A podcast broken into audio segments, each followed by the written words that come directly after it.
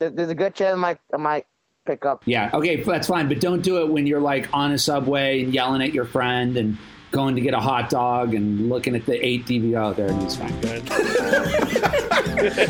you have to block him now. Hello, Secret Movie Clubbers. Uh, we are now in the second centenary of our existence. This is Secret Movie Club Podcast 101. Today, we are going to be talking about transgressive cinema and specifically a movie we showed just last week called Liquid Sky, co written and directed by a gentleman named Slava Tsukerman. Just as a warning, Liquid Sky has, in the course of when we discuss, we'll need to discuss, part of its plot is that its central character is often abused, treated poorly, and outright assaulted by indifferent New York men. So we are going to discuss that. And then who knows, but when we're talking about transgressive cinema, we're certainly going to be getting into issues of LGBTQ, of trans, of pre trans movement, John Waters, Andy Warhol, hopefully all great, great stuff, but definitely an aspect of transgressive cinema is being controversial, is shocking people. By intent, transgressive cinema is meant to shock people into conversation. So it's very likely we're going to say something shocking. Uh, who's with us today? Hello, it's Daniel. Hey, it's me, Connor Lloyd Cruz, the People's Champion, and we forgot to record an intro for Edwin, so I'll do this. Hello, America. Wow, there he is. when they can transfer people like Black Mirror style, when they can transfer people's souls into, you know, like robots or your operating system, you have an Edwin archive. They're just going to take the 200 or 100 episodes we have and they'll have Edwin. I think an AI programmed with Edwin's vernacular and general mindset will rebel against its programming. It will be the reason for the downfall. Oh, like Terminator style? Yeah. And I'm Craig, the founder programmer of Secret Movie Club. By the time you hear this episode, we are going to embark today and tomorrow, and it's selling amazingly. So I'm looking at it now, but we always record these a few days early. We do have some tickets left. It is possible that we may be sold out, but we are doing all the Evangelion features that started with 1.11. So, Evangelion fans, you know full well that there was a 26 episode series followed by two movies. One was called End of Evangelion. I wanted to do those as well, but they're holding the rights right now. So, what we can do are all the features that Hideaki Anno did starting with 1.11, 2.22, 3.33. And for everyone in the know, there is a special screening after 3.33. And if you're an Evangelion fan, I'm sure you can figure it out. Cutie honey. But you guys have to get the all access pass if you want to see that secret screening. And it's going off. We're already going to have 60 or 70 people there guaranteed both nights. So it's shaping up to be speed racer level enthusiasm. So come and join us. Because at Secret Movie Club, we always like to do different things the following week, and actually, I'm going to announce this probably Thursday because we're moving our Romero Hollywood Priest because they're actually getting a PBS distribution deal and they want to coordinate it with the release of that, which is great. And we want to do it right for them. So next week, Wednesday and possibly Thursday, we will be doing our open mic short nights for April. That is people showing their shorts. I'm going to show the short that I wasn't able to complete in editing, which really frustrated me. But I realized I had five hours of footage, so I had to cut it down to under 10 minutes. I will have a short. Many people will have shorts, and there'll be shorts in competition. The competition theme is animation. Going along with Evangelion, we showed heavy metal. So both those nights will be at 7:30. So come join us. As always, go to all our social media at or hashtag Secret Movie Club. Go to our website, secretmovieclub.com. It's got everything. It's our hub. But also the hack, if you want to get tickets to any of these movies, is just follow us on Eventbrite. And if you have any questions, write us at community at secretmovieclub.com. Transgressive cinema is is cinema that deals with issues that at the time it was made people don't want to talk about, but a certain group of people feel like they need to be talked about, so that you push things that people want to keep uh, not in the mainstream, you, you push them bit by bit into the mainstream to have the conversation. Uh, you know, is a really fascinating genre that we haven't gotten to yet. I think uh, what I want to do, just to not botch it from the start, is what is transgressive cinema?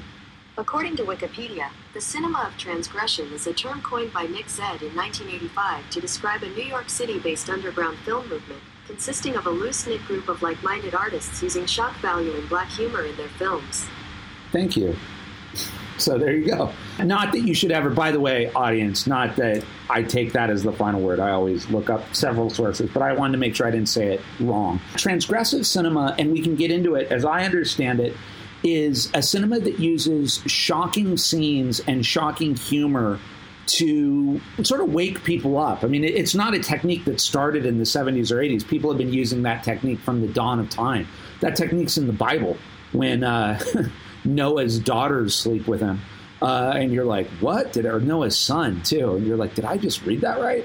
So there's been shocking things from the very beginning in recorded stories. But today we're talking about a movie from uh, a 1983. It turned out to be the highest grossing indie movie of its year, I found out, by a Russian immigrant named Slava Tsukerman called Liquid Sky, which in the movie, that's a term they made up for heroin. And it's a very interesting film. It deals with sort of a kind of Andy Warhol factory ish group of people. There's a model, and she seems very disengaged and disenchanted with the world. At the beginning of the movie, Aliens Land, she lives with her lesbian singer songwriter roommate who sells drugs. They go to a club. The model also meets there a, a, man who's played by her as well, and he is kind of a disaffected model as well. So you get this crazy from the beginning twins, yin yang thing going on. Same actress playing both roles, female playing the female and female playing the male. And then throughout the movie, the female model is accosted and attacked, and men just want to have sex with her. But she discovers when she has sex with them, one, she can't come to orgasm, and two, she kills them. And it's tied in somehow to the alien on the roof. And then there's a West German scientist who is with a Jewish woman in her apartment across the way, and he wants to help the model with the aliens, but the woman wants to order Chinese and sleep with the West German scientist. And then it all kind of comes to a head, surprisingly, in a very interestingly narrative unifying way in the climax, which we'll talk about. But what do you guys think of Liquid Sky? This this was my first time seeing it. I uh, I really liked it. Reminded me of Repo Man in a lot of ways, like a feminine East Coast Repo Man.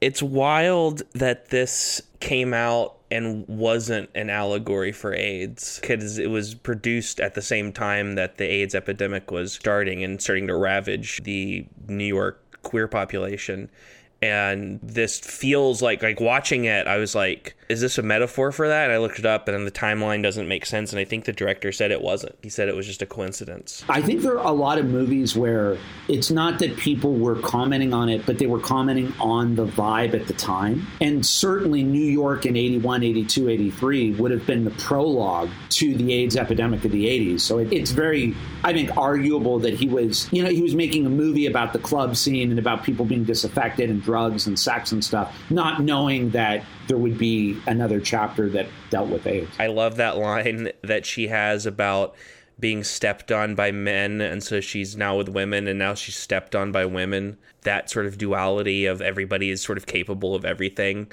Also uh, the jewish woman who i believe is supposed to be the mom of the male model right? Because isn't she in that oh, scene are they earlier? at the dinner scene earlier yeah i'm pretty sure that's her. Her line where we find out she's Jewish, where she says in a seductive way, You're from Germany. I'm Jewish. Made me laugh really hard. Good stuff. The one thing I'll say, like, that kind of threw me for a loop. I like a lot of the music in it, but there's times where I was like, all right. it sounds like old, like 8 bit Nintendo. It's got like a chip tunes aesthetic. Yeah. And there's times where that, like, works. And then there's times where it's, like, really high in the mix and just happening a lot and you're like okay and the director slava tsukerman who by the way as long as it comes through he agreed to do a zoom interview so uh, he's in new york in 81 and we're gonna you know part of our, our mission at secret movie club is creating an archive of filmmakers just talking about how they did their thing and uh, you know, Andrew Bujalski was kind enough to do it for us, and now Slava Tsukerman's going to do it. So, just for the audience to know, uh, that should we should go live with that in May. It's funny you say that because he's like, uh, I'm trying to think who who you know all I can think of is Robert Rodriguez and Clint Eastwood, but who are other filmmakers who do their own music? Because Slava Tsukerman was also part composer. To me, the the number one example is John Carpenter, but Carpenter's stuff is similar in that it, it's very simple, but I think his stuff is like more knowingly simple and restrained in, in it, and this is a very abrasive score, a very outward, very punchy score that isn't quite melodic enough to be as abrasive as it is at times, I think. I dug it. it was very weird. It's like something Andy Warhol would have done. It's very New York for its time, and it's in the '80s. It's very fashionable, colorful, and couldn't understand what the hell was happening, but I dug it. I really dug it. It felt like it was going through that trend in the 80s for New York where, you know, weird science fiction stuff happens, like Born in Flames, The Liquid Sky, and uh, The Brother from Another Planet. Kind of have that like, like independent move in these movies, which uh, I, I, just thought of uh, while watching the movie. Like, wow, th- this is similar to a lot of other stuff so New York must have been a big trend for like weird sci-fi movies from their city. What do you think it was trying to say? I have no idea. I honestly don't know. All I know there's aliens and a lot of cocaine involved, and uh, you know, trying to be you know hip and artist fashion. Like, yeah, it just felt like watching an Andy Warhol movie, but it's not directed by Andy Warhol. Andy Warhol is another example of transgressive cinema. Actually, you may know this trivia wise or not, but the original version of the movie was going to be about a woman was going to be called Sweet 16, and she gets in a disfiguring accident at 16, and her mad scientist dad gives her a robot body on her head. And Andy Warhol was going to play a flower shop owner who just sold artificial flowers and talked about how all things artificial are better than all things real and then they changed everything up and warhol wasn't in it, it sounds like a completely different movie totally but it's funny that edwin called out warhol because warhol was weird trivia bit involved with Slava Tsukerman and was going to get involved in the movie. And a lot of people, I think, at that time loved to work with Andy Warhol because of the way he was able to make the transgressive mainstream. So that's a really good call. What do you think they were saying about her? Or the fact that she played both a her and a him. Yeah, yeah. So I, I, I caught that very. It, it kind of confused me for a bit. Like, is this a guy or a chick? But after going into the movie, like, this is actually a chick that's playing a dude. So that's pretty cool. I like that. I don't know. She she really loves some cocaine. like that's what I got out of it. I, I feel like that was the original tagline.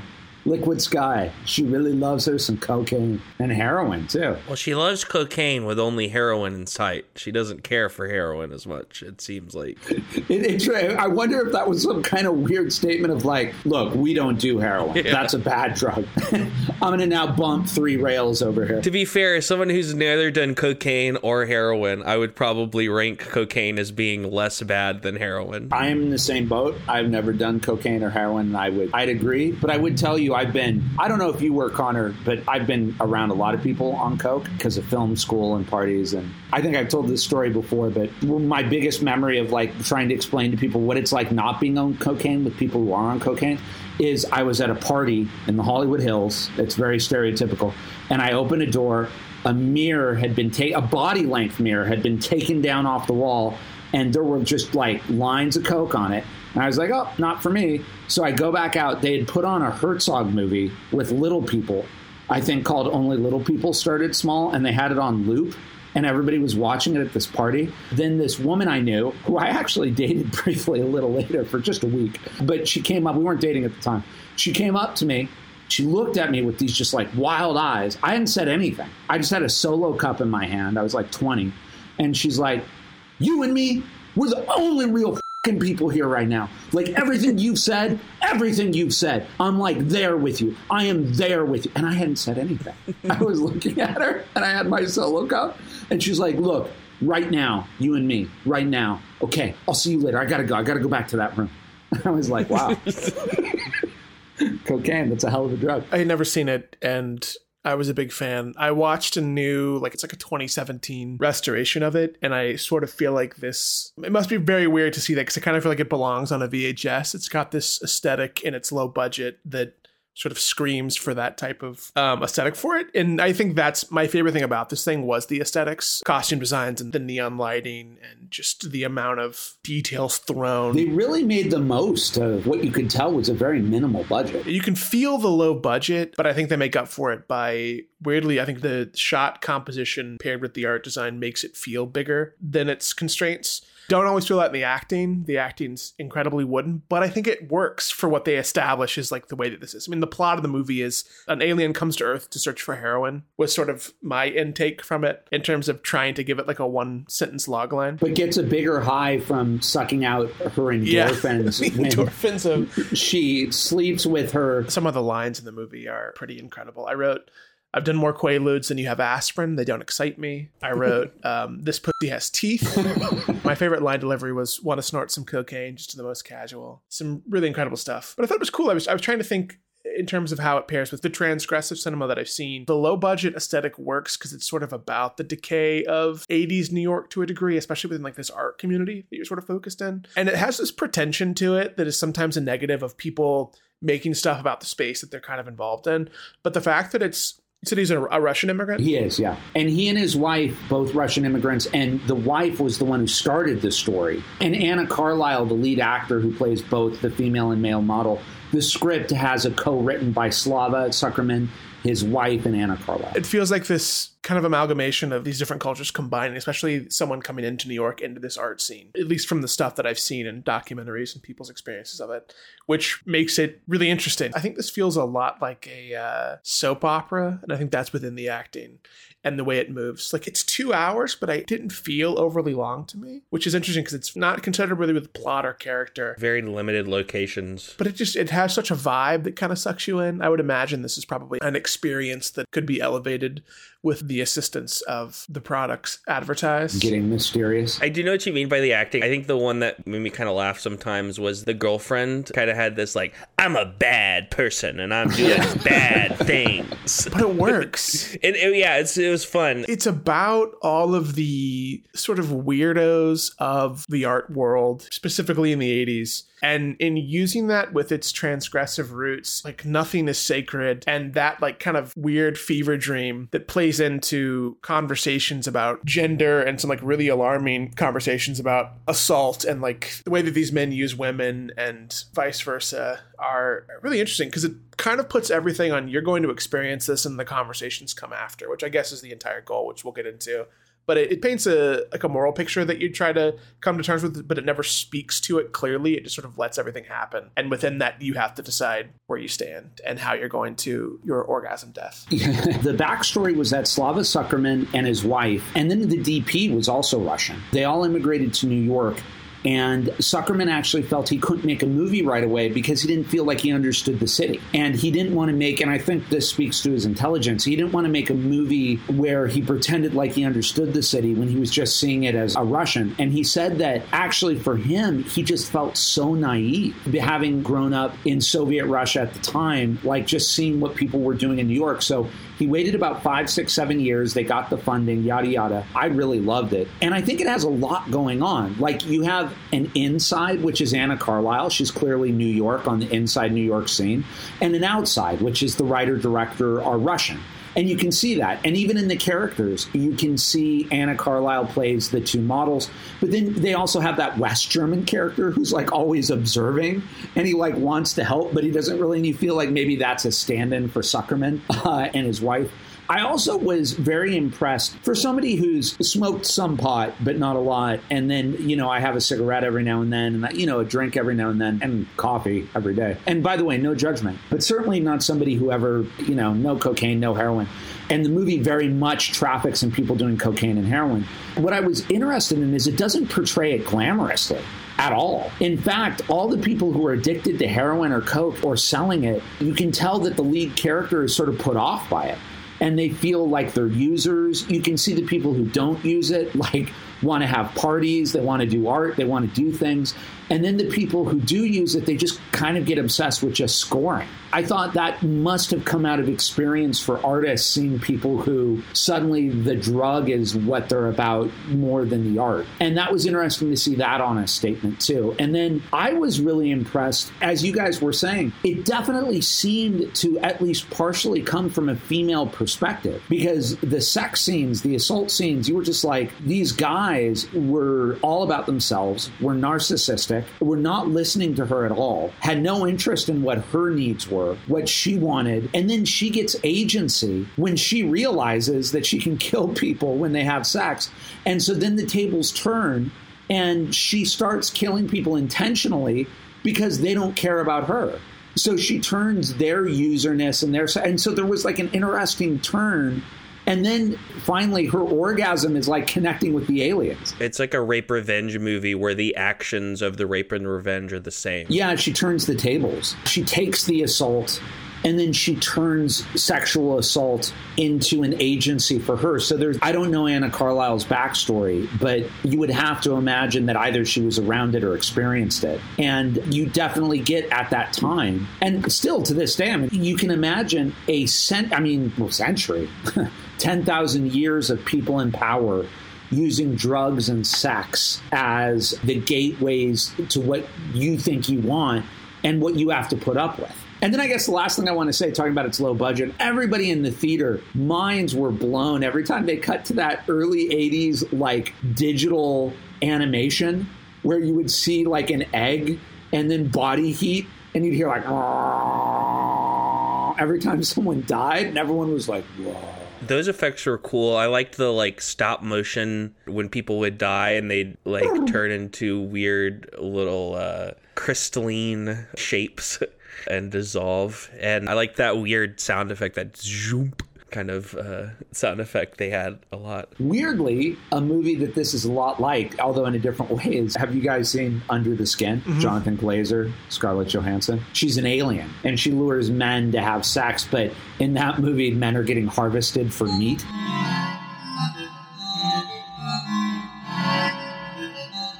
John Waters just exploded when he did um, Female Trouble, Multiple Maniacs. Pink Flamingo is a big one. Yeah, he's just like, no, what? Screw it. I'm, I'm going to do what I want. And that's how we got Divine. And that's how she became what she is. Probably the most famous uh, trans. Uh, uh, no, actually, no. That's not the right term. More like a drag queen. One of the best drag queens ever. But what would that, man, that's a really good question. What would Divine want to be called? I think Divine is the like stage name of the female drag persona. I think he is actually just identifies as himself. I mean, it's a really great question because Divine is pre the current trans moment. But Divine was so inspiring to a lot of people. Yeah, it would have been before we even, I think people broadly were using the term transsexual as opposed to transgender back then. I did the Google. What is transgressive? Involving a violation of accepted or imposed boundaries, especially those of social acceptability. It's interesting because for most of human, uh, well, at least the way that uh, we're, we're taught in Western civilization, we're taught that for most of human history, until about 150 years ago, 100 years ago, if that. Basically, men ruled and women drooled and men could be like, hey, I'm the superior one. This stuff that's being depicted as negative in here, you know, hundreds of years ago wouldn't have been viewed as a negative, conceivably. Again, I think part of that, I think there's definitely like, I think there are societies where this wasn't the case, and I think that a weird byproduct of like the western society and patriarchy and stuff is the way we've rewritten history.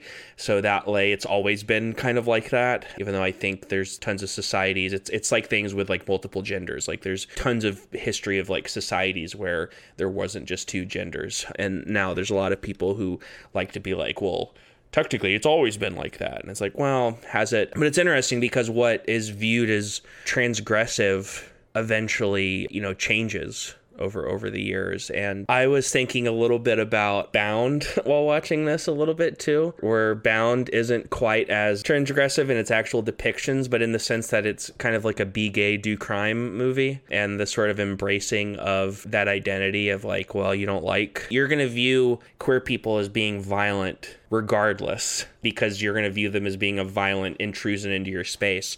So we're going to steal all your money and we're just going to be violent anyways. From my limited experience with it, I think it's such an interesting thing because I think shock value is like the clickbait aspect of transgressive cinema that sort of piques your attention. But I think the way that so many of these utilize their shock factor with their storytelling to poke at taboos and different things are what make them so unique and why they become these kind of cult things that are so widely regarded and bring out big audiences when you when you screen them because I think there's nothing like them. And get people killed. Something that I was looking up is Pasolini, who made, among other things, Salò, which is a very transgressive film, but it's a transgressive film that's specifically about fascism and Pasolini was then murdered not long after, I think, while being yelled at for being a like a dirty communist or something. Weren't you saying about the Ukrainian movie that the guy got locked up or something? Or he did, yeah. It's slightly different. The short story is that Sergei Parajanov made two movies, both of which are considered classics of world cinema Shadows of Our Forgotten Ancestors and The Color of Pomegranates. And there was a house style in the Soviet Union known as Soviet realism. And again, I want to be very careful here because don't be throwing stones when you live in glass houses. The Soviet system also, in fairness, had amazing literacy rates. The Soviet system was big on education. The Soviet system was big on truly trying to lift people up. I don't want to just come off as like a knee jerk reactionary, but something the uh, Soviet system sucked at was artistic expression because it believed, as often totalitarian and fascist governments believe, that if you allow too much freedom to artists, you're just going to have to deal with a bunch of people riling people up. Tricky ideas. What ends up happening is any artists that are viewed as subversive ultimately get jailed or killed. So, in the case of Sergei Parajanov, his movies were not Soviet realist at all. In fact, they were very individualist. They had a very flamboyant, wild style. And he was Ukrainian as well, which I'm sure also unsettled the Soviet authorities in Russia, who every hundred years, as we're dealing with right now, go to war with the Ukraine. So, eventually, he was jailed for 12 years. And he got into making miniatures of all things. And he ended up, when he got out of prison, just focusing on miniatures because he just didn't want to deal with, you know, going to prison again. But that's the story, though. There's been a lot of discussions like the last few years about subverting expectations, which I think transgressive cinema is very much about. And people have sort of villainize the word subverting as if trying to change how an audience takes in a piece of art is negative, as if they're trying to get a gotcha on you. But I think most everything we talk about today exists in this pantheon of not falling into that trap. The one I was going to bring up, one of my favorites that I had seen was Tetsuo the Iron Man, which, when you explain it from like a plot level, is about a man who considers himself a metal fetishist. It honestly feels very similar if you saw Titane they have a, a, similar vibe. But he basically, this guy's kind of going mad because maggots are infesting a self inflicted wound because he keeps putting metal into his flesh. And then he's run over by a businessman and his girlfriend, and they get rid of his body. And the businessman starts to be haunted by this thing and starts to transform his flesh you describe that and like what you can hear Connor's mom saying no thank you. But yeah, I, but also just trying to understand what an experience like that is trying to do as art. I think is what makes transgressive cinema so interesting because it is this experience that you know you have stuff like Salo where people are like, "Well, have you have you seen Salo?" Like as if it's like a rite of passage. But I think it's such an interesting thing to sit through anything in this realm because it really challenges everything we associate with like normal movie watching and really interesting can be really interesting ways. I'm sure some of them are awful. Well, I think you brought up Daniel a great point, which is that I think an aspect of transgressive cinema is challenging norms. And that is, in a way, antithetical to how some people understand and experience film. They understand and want film to be the opposite of challenging. They want it to be a palliative, which is also totally like, my life is so rough I just want two hours of humor, of like joy, of comfort, of I got to get out of the dark and get into the light because I got so much dark in my life, whether it's disease or depression or whatever. And so then to put on a movie that's like forcing you into challenging stuff, you're like, this isn't what I want. People that think art has to be taken in one way, there's only one type of right thing, or you don't watch a type a certain type of movie is a negative thing. I think it has to you have to find your personal taste and go with it. I mean, challenging I think is good, but at a certain point, like you said, you can't be in certain mental states and then expose yourself to things that will are not potentially, helpful. yeah, or they're maybe even not healthy. There's a reason why Shang Chi did better than the last Duel last year. Yeah, right. Well, that it always comes down to people like people aren't seeing the good movies. Like people are seeing them, and maybe there's conversations about advertising or whatever popular movies are popular for a lot of reasons but there's also there's a vibe people want when the world's in a certain state, there's a thing that you sometimes, without knowing it, push toward or you kind of crave. And having to explain that to people is, is silly to me. I was going to talk about one of my favorite filmmakers, Takashi Miike, who we've talked about. Japanese filmmaker, still working today, sort of today's Fassbinder, although he's different, but, you know, making two or three movies a year, although he has outlived Fassbinder by several decades. So now he's made 120, 30 movies. And Miike has said, you know, he just takes whatever's thrown at him him. He, he doesn't really necessarily have an agenda, which is, I think, his strength So he has so many movies that go in so many places. But he made a movie called Visitor Q, which I know I've talked about before, which is one of my favorite films. You know, we were talking about nominating new canon. That's another one I would nominate new canon. And that one deals with taboo after taboo. First scene, a dad sleeps with his daughter. Second scene, a mother addicted to heroin is beaten by her son. Third scene, a handsome stranger bludgeons them with rocks. Fourth scene, he like comforts the mother by lactating her milk. Next scene, the dad kills a woman and sleeps with the dead body. And you're sitting there and you're like, what is this movie? But the funny thing is, it's so infused with the humor that I stuck with it because I also love him and I, I loved how out there it was and it was made well. And at the end, it does this weird miracle of affirming family. So I think the thing about transgressive cinema I wanted to say is that I think that successful transgressive cinema is trying to get at something. Which is why I think you know it when you see it. And you're like, ah, that's a great movie, like Liquid Sky. But I think when you see a film that's shocking you just to shock you, you also know it and you're like, ah, and you can tell. They're like, what are they getting at here? They just think they're being really daring. But it's not getting at any kind of emotional subterranean or spiritual or moral or ethical or hey you guys need to look at this group of people differently so i think it's weird when you see a tetsuo or a visitor q or a liquid sky and you're like wow this movie is crazy but it's really getting at something and the one I think we can't get away from, Daniel, that you brought up is Titane. Titane in 2021 was the movie everybody was talking about, love it or hate it. The writer director, she had made a movie that had made a splash or debut was a movie called Raw about a vegetarian uh, medical student who becomes a cannibal. And I have not seen that one yet. But um, in Titane, the first 30 minutes, I was like, I'm going to get through this because everyone's talking about it, but I wanted to turn it off. I was like, what is going on? She sleeps with a car, and then suddenly she kills a dude, and then she kills six people. I was just like, what is her? Then she kills her parents. I'm like, what, what is going on with this? But then she meets this steroid addicted fire chief who has lost his son, and to hide from everybody because she's on the run, she pretends to be his son. And then it becomes about damaged people and marginal people finding each other and creating family. And then it got better and better and better. And I was so glad I stuck with it to the end because it's also very female POV. I mean, I, I was like, this is not a movie made by a man. you, you, could tell that from the very beginning. And by the end, I was really grateful to have been forced to not find anything titillating, to be unsettled, to then be sitting and be like, well, what is sexuality? You know, what is gender? You know, who gets to tell people what is acceptable and what's not acceptable? Not that serial killing is ever acceptable, but I understood at the end of the movie that it was a construct of the film. I was a big Titane fan. It was the last thing I saw before I got COVID, so I, I associate it with that. My favorite thing about it, though, is is within that there's the camp of love and hate, but all the conversation around that's so interesting. Sometimes you get in conversations where a movie gets a lot of hype and then sort of gets the two camps of people in that regard. And it's like these very aggressive things that people have really interesting takes on both things of why it really affected them and why they thought it was its own thing. And I think that divide is really cool. I think that's a sign of a, a really interesting release when it's not just a very heated personal thing and more of like, oh, I love this because it did this to me, which is always interesting in the capacity of something where the subject matter is that when you're like, oh, this character spoke to this experience, even though they're a serial killer. I think I would put forth that another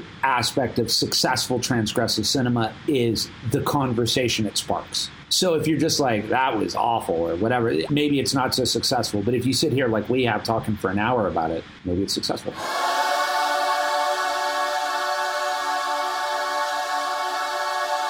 Pop culture, final thoughts. Well, much much like how you have to take time from your family, Craig, to indulge in your true passion to cinema.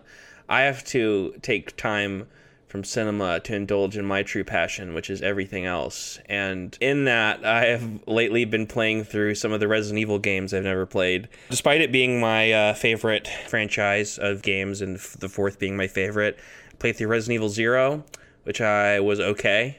I would not recommend if you're a Resident Evil newbie, do not play that one. The inventory system sucks it's annoying. But I also played through the recent remake of Resident Evil 2 from 2018, and that game rules. And I would recommend if you're a Resident Evil newbie, that would be a very good place to start. They're remaking video games now? Well, they've been doing it for a while, and when they do a remake of a video game, it's like a completely new, you know, they take the old thing and they update it, which for video games is almost even better just because video games are such a tactile aspect to them that like controls get better, especially over the last like 15 years. Weirdly, they remade the first Resident Evil in 2002. The first three Resident Evils came out in the late 90s, and then they didn't remake Resident Evil 2 and 3 until like a couple years ago. They've almost lapped themselves. At this point, they would need to remake the original remake of the first one in terms of the timeline of their games. with the control scheme of the two and threes. if people don't know, Resident Evil is like the biggest video game horror franchise. It's uh, basically a zombie thing. It's, it's a zombie thing. It's a little more complicated than that, and that's what's kind of fun because there's also like weird monster men and stuff. Resident Evil 2 remake from 2018. Great game. It is dope. You can find me at twitch.tv slash Connor Cruz and watch me play D&D Tuesday evenings at twitch.tv slash nerdhalla. Game remakes are so interesting because a lot of times you have like the source code of the original things, so they can build off of these things. There's two different terms. A remasters are sort of just kind of polishing the original, and then a remake is sometimes a complete rebuild using the story or some of the gameplay aesthetics of the thing. So you sort of still have the original piece, though, because especially video games are becoming inherently digital things, there's this weird, like, the archiving of old games is like an issue of access, you know, similar to the early era of film. So I'm curious to see sort of how they deal with that, where you get remakes, but you sometimes want this old thing and your access to it being limited to a console that now costs hundreds of dollars is odd and a little bit concerning. legal access to old video games is an issue. However, there are a lot of very nice people online who've made it their uh, life's work to catalog a lot of these old games, which is a good thing. I think is a net positive. I went to the cinema and I saw Michael Bay's new film Ambulance, and I went to go see Everything Everywhere All at Once again. Still phenomenal. And Ambulance kind of ruled. Michael Bay in his sweet spot. Someone said it was an episode of Grey's Anatomy for the boys. and his new thing, I haven't seen maybe his last movie or two, but his new thing, I, I think, is drone footage. And I watched an interview with him where there was a YouTuber that he liked who was 19 years old, and he hired him to do the drone footage. And boy, oh boy, do they use that drone footage. It's just shots of LA where a drone's going up a building for no reason, and then we'll do a 180 down the building into the car chase that's happening. It's really beautiful. It was, it's a really good time. I had a really good time with it. I've seen some TikToks with crazy drone stuff where like the drone will go into a parking lot and then it'll go in a window and it'll go into a bowling alley and then it'll go into the like I don't know if you've seen any of those things that'll pop out of the bowling alley. I think Michael Bay must be on TikTok and utilize that it's a lot of that. And there's just great shots. Like there's a bullet hole in the back of the ambulance, and he keeps using that as like a transition. So he'll like there's a car chase, and the camera zooms in through the bullet hole, and then you're back in the ambulance. Just over and over and over. I'm obsessed with how the vibe of the scene is more important than any attempt at continuity. And it works. Like it doesn't make sense. The geography doesn't make sense, but it's dope. I deducted a half star because one time when we were doing um, summer movies at the Million Dollar Theater on Saturday mornings, I was late because I got held up by a PA as they were shooting this movie downtown. so What a great time for movies for me. I've been on a crazy run. I saw Kill Bill for the first time on 35. It was beautiful until everyone booed when the Weinstein uh, thing came up. So that was pretty fun. I'm okay with that. Yeah, uh, I'm okay with that too. when Sonny Chiba's character uh, brings out the sword, and uh, when he says that line, when you encounter God in your journey, God will be cut. Love that line. I don't care what you say, Craig. It's probably the best thing he's ever written for that movie, for that particular moment. Craig notoriously hates that line. Well, well, what's funny is Edwin's tried to bait me five times now. You texted me, you tried to bait me on the phone, and now you're trying to bait me in the podcast. And what have I said every single time you brought this up? That line's amazing. I don't, I don't know what's your what's your Edwin, deal with that. Edwin, just- be an honest broker. What did I tell you the last time? I said that was one of the most memorable lines of the movie for sure. No, I did, yeah, yes, yes. That's, that's what you said. I remember now. and that's all I said. and I and I did the Ma- Mad Max marathon, which was awesome. Only did one and two, and I went straight to Los Feliz to watch Saturday Night Fever, which was beautiful, packed house, man. And then I left because I was so tired. But uh, I enjoyed what I saw on 35 for Saturday Night Fever on a beautiful print, buddy. Edwin, Edwin, Edwin. What did I do to make you treat me so disrespectful? I had a bunch of dreams. My family and I took a small vacation because the next patch is going to be real intense. And we went to Sedona, Arizona, and then to Monument Valley, actually talking about John Ford. But they say that in Sedona, there are energy vortexes and they tell you to go on certain hikes. And the energy vortexes, maybe it was just the power of persuasion, but the first night I was there, I just felt like I was in a stream, like a rushing stream. I had a dream. And I woke up and I felt very weird. And I was like, it didn't feel good or bad. I felt that you could either be energized by it, like it could go good or bad. I realized it was neutral in the dream. And then the second night, I had a dream where David Lynch told me that he was going to teach my kids how to make movies, which was kind of awesome. And then I had a dream where Steven Spielberg had made this movie and I was talking to Martin Scorsese about it, and I was telling Scorsese how I was grateful that Spielberg had put himself in it and had been honest about his feelings about some of his family members. So I feel it must have been kind of some like projection of what the Fabelmans is going to be. I dream a lot. I'm always going to this dream world. I've just mapped out more and more this dream world. And there's this part now where Martin Scorsese and Spielberg are. And Spielberg has this two story Adobe house that's right outside of this dreamlike Universal Studios or City Walk. And I often don't get to see him. In a lot of the dreams, I just am sort of meandering around there and they're shooting like the next Indiana Jones movie or whatever.